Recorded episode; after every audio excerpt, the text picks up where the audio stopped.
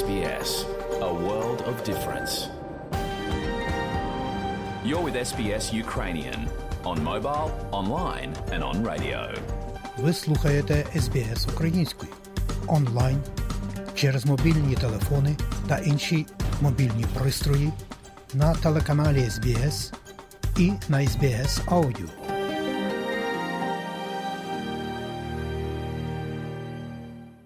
Дякуємо, що слухаєте СБС Аудіо.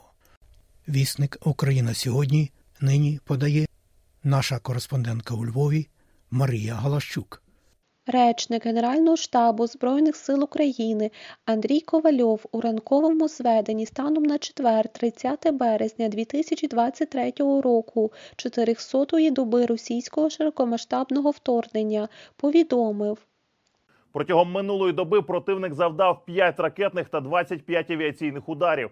Здійснив 34 обстріли з реактивних систем залпового вогню. Внаслідок авіаційного удару по інфраструктурі міст Береслав Херсонської області та Дружківка Донецької області отримали поранення цивільні люди, пошкоджені приватні будинки та об'єкти цивільної інфраструктури. Противник зосереджує основні зусилля на веденні наступальних дій на Лиманському, Бахмутському, Авдіївському та Мар'їнському напрямках. Підрозділи Сил оборони України відбили на них понад 60 атак противника. В епіцентрі бойових дій залишається Білогорівка, Бахмут, Авдіївка та Мар'їнка. Протягом минулої доби ворог обстріляв райони населених пунктів Сумської області, а також понад 15 районів населених пунктів на Харківщині. На Бахмутському напрямку ворог продовжує штурм Бахмута. В ході штурмових дій противника наші воїни відбили 28 атак противника.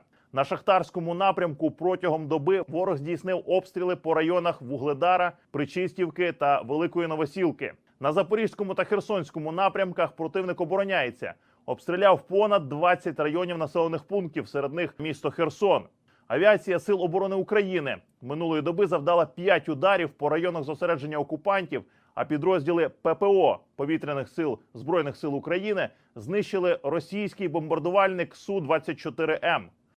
Російські війська все частіше ціляться в населені пункти Сумської області.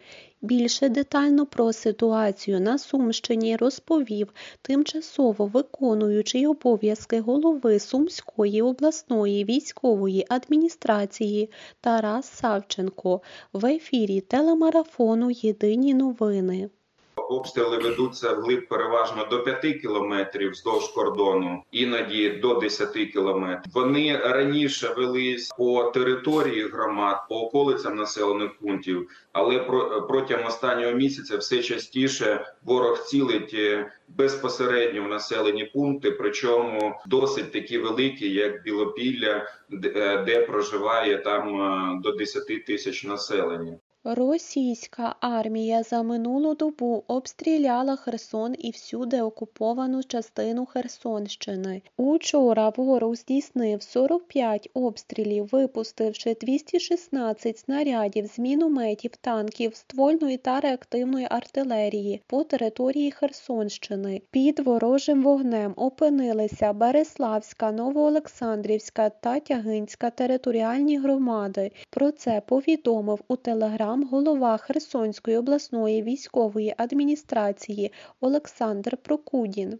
Деталі обстрілу розповів пресофіцер Херсонської обласної військової адміністрації Олександр Толоконіков в ефірі телемарафону Єдині новини.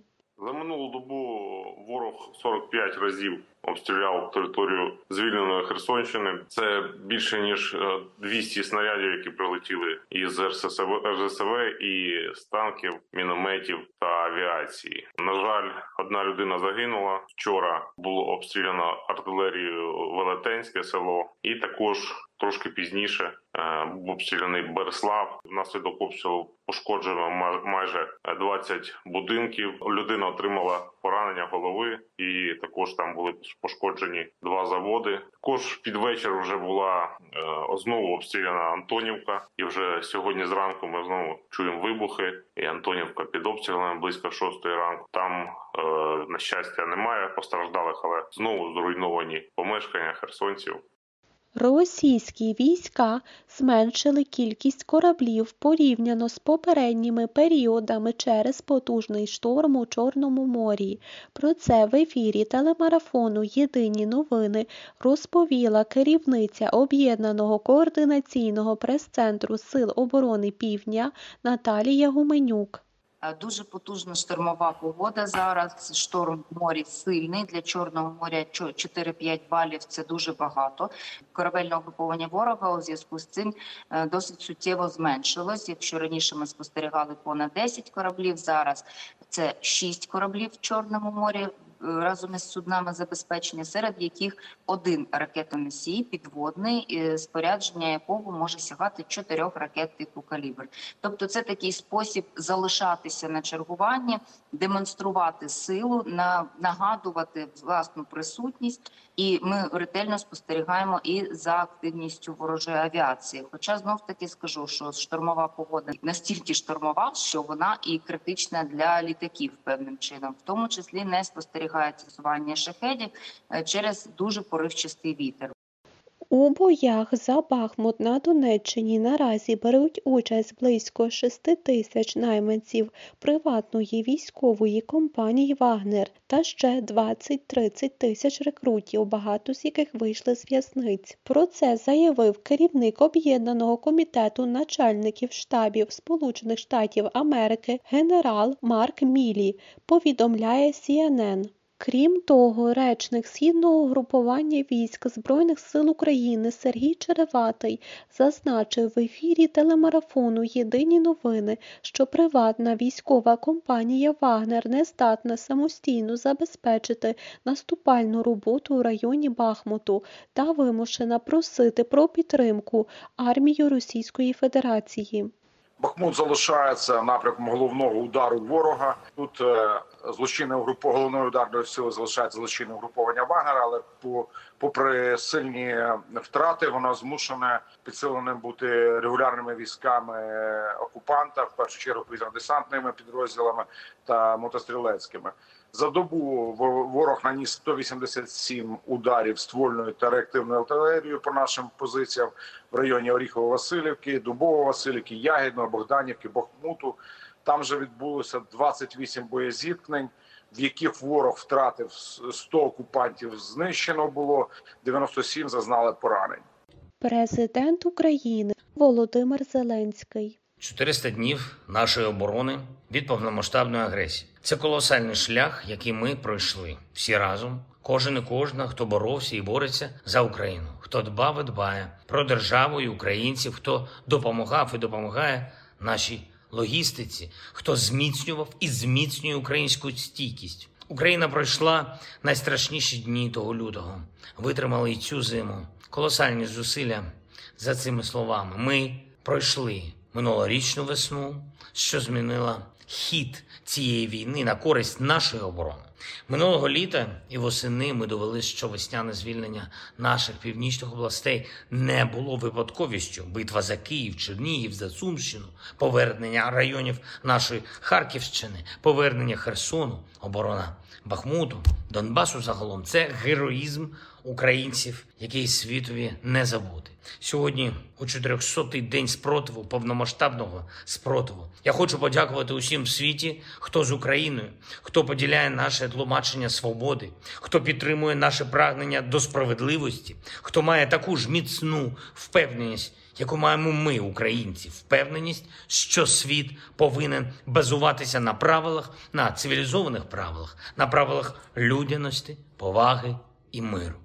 Сказав Володимир Зеленський. Президент України звернувся до Національної ради Австрії Нижньої палати парламенту. Володимир Зеленський через онлайн-зв'язок виступив на засіданні австрійського парламенту. Глава держави наголосив, Підтримати наших людей зараз означає зрозуміти, наскільки важливим є не залишитись морально нейтральними до зла. Це не про геополітику, не про військово-політичні питання. Це про те, що люди завжди, завжди мають залишитись людьми, завжди берегти людяність і цивілізованість. Володимир Зеленський підкреслив, Шановні лідери Австрії, дорогі австрійські народи. Будь ласка, пам'ятайте, коли ми звертаємось по підтримку для України, ми звертаємось заради порятунку життів. Україна ніколи не хотіла і не брала чужого. Нас не цікавить чужа земля. Ми не хочемо втручатись в життя інших народів. Українці ніколи не прагнули того, щоб через наших солдатів хтось десь на землі страждав і тим більше гинув. Ми прагнемо безпеки, спокою, свободи, щастя для своїх дітей у своєму українському домі. Ми прагнемо того, щоб міжнародні договори, конвенції, якими гарантується безпека народів і суверенітет держав працювала. На завершення президент України подякував австрійському уряду за гуманітарну підтримку для України. Я дякую вам, Австрія, за гуманітарну підтримку для України. Окремо вдячний кожному австрійцю, який взяв участь в акції Сусід у скруті. І я дякую за допомогу у захисті нашої енергетики від російських терористичних ракетних ударів. Я дякую за підтримку е, наших зусиль у розмінуванні нашої землі та в лікуванні і реабілітації наших людей після усього того, що є проявами та наслідками російської агресії. Українська православна церква Московського патріархату не покинула в четвер 30 березня територію Києво-Печерської лаври, повідомляє телевізійна служба новин. Нагадаємо, 29 березня національний заповідник Києво-Печерська лавра розірвав договір безоплатного користування. Священники Української православної церкви Московського патріархату і надалі далі проводять богослужіння в лаврі. Митрополит Павло заявив, що ченці не мають наміру виселятися і не пропускатимуть представників комісії Міністерства культури на територію храму до того часу, допоки не отримають рішення суду. Представники Міністерства культури подали заяву до поліції через перешкоджання з боку Української православної церкви Московського патріархату у роботі урядової комісії з прийняття передачі державного майна національного заповідника Києво-Печерська лавра. У Львівському муніципальному центрі відкрилася виставка Памфірова Маланка кінолабораторія, на якій представлено експонати, маски, костюми, декорації, розкадровки та ескізи українського фільму Памфір режисера Дмитра Сухолиткого Собчука, що нещодавно вийшов у прокат. Про це повідомляє Суспільне Львів. На відкритті куратор виставки Олексій Ананов провів екскурсію. Це розкадровки фільму. Це те, як фільм народжується. От з цього комікса все починається. Саме це Дмитро із Ольгою Юрасовою, концепт художницею фільму, робили найперше. А, І а, ну тут він дозволив нам використати тільки ті сцени, які ну кадри тих сцен, які вийшли в тизер. Крім того, експозиція доповнена аудіоефектами і мультимедійною частиною. Дмитро Сухолиткий Собчук дав для експозиції дві сцени, які він зняв, але вирізав із фільму, яких немає у фінальному монтажі. Тут їх можна побачити. Це унікальна історія, коли режисер показав репетицію однієї сцен. Ну от як виглядає протягом кількох місяців репетиція кіносцени. Раніше виставку презентували у Києві в Національному центрі Український дім. У Львові виставка Памфірова Маланка кінолабораторія демонструється у трьох кімнатах резиденції муніципального мистецького центру. Це ексклюзивна можливість сюди прийти всім, хто хоче. Взагалі це приміщення в нас більше закритого типу. і Тут відбуваються події за записом каже директорка муніципального мистецького центру Роксолана Мицько. Виставку можна буде оглянути до 9 квітня. Марія Галащук для SBS Аудіо. Ваша громада, ваші думки і дискусії. SBS українською мовою. І нагадаю, шановні друзі, що SBS Аудіо кожного дня подає вістки із рідних земель на нашій веб-сторінці www.sbs.com.au Ukrainian. Як і також ви щодня можете ознайомитися із найголовнішими подіями в Австралії, Україні та світі із бюлетеня SBS Audio. Слухайте Радіо СБС сьогодні Слухайте нас завжди.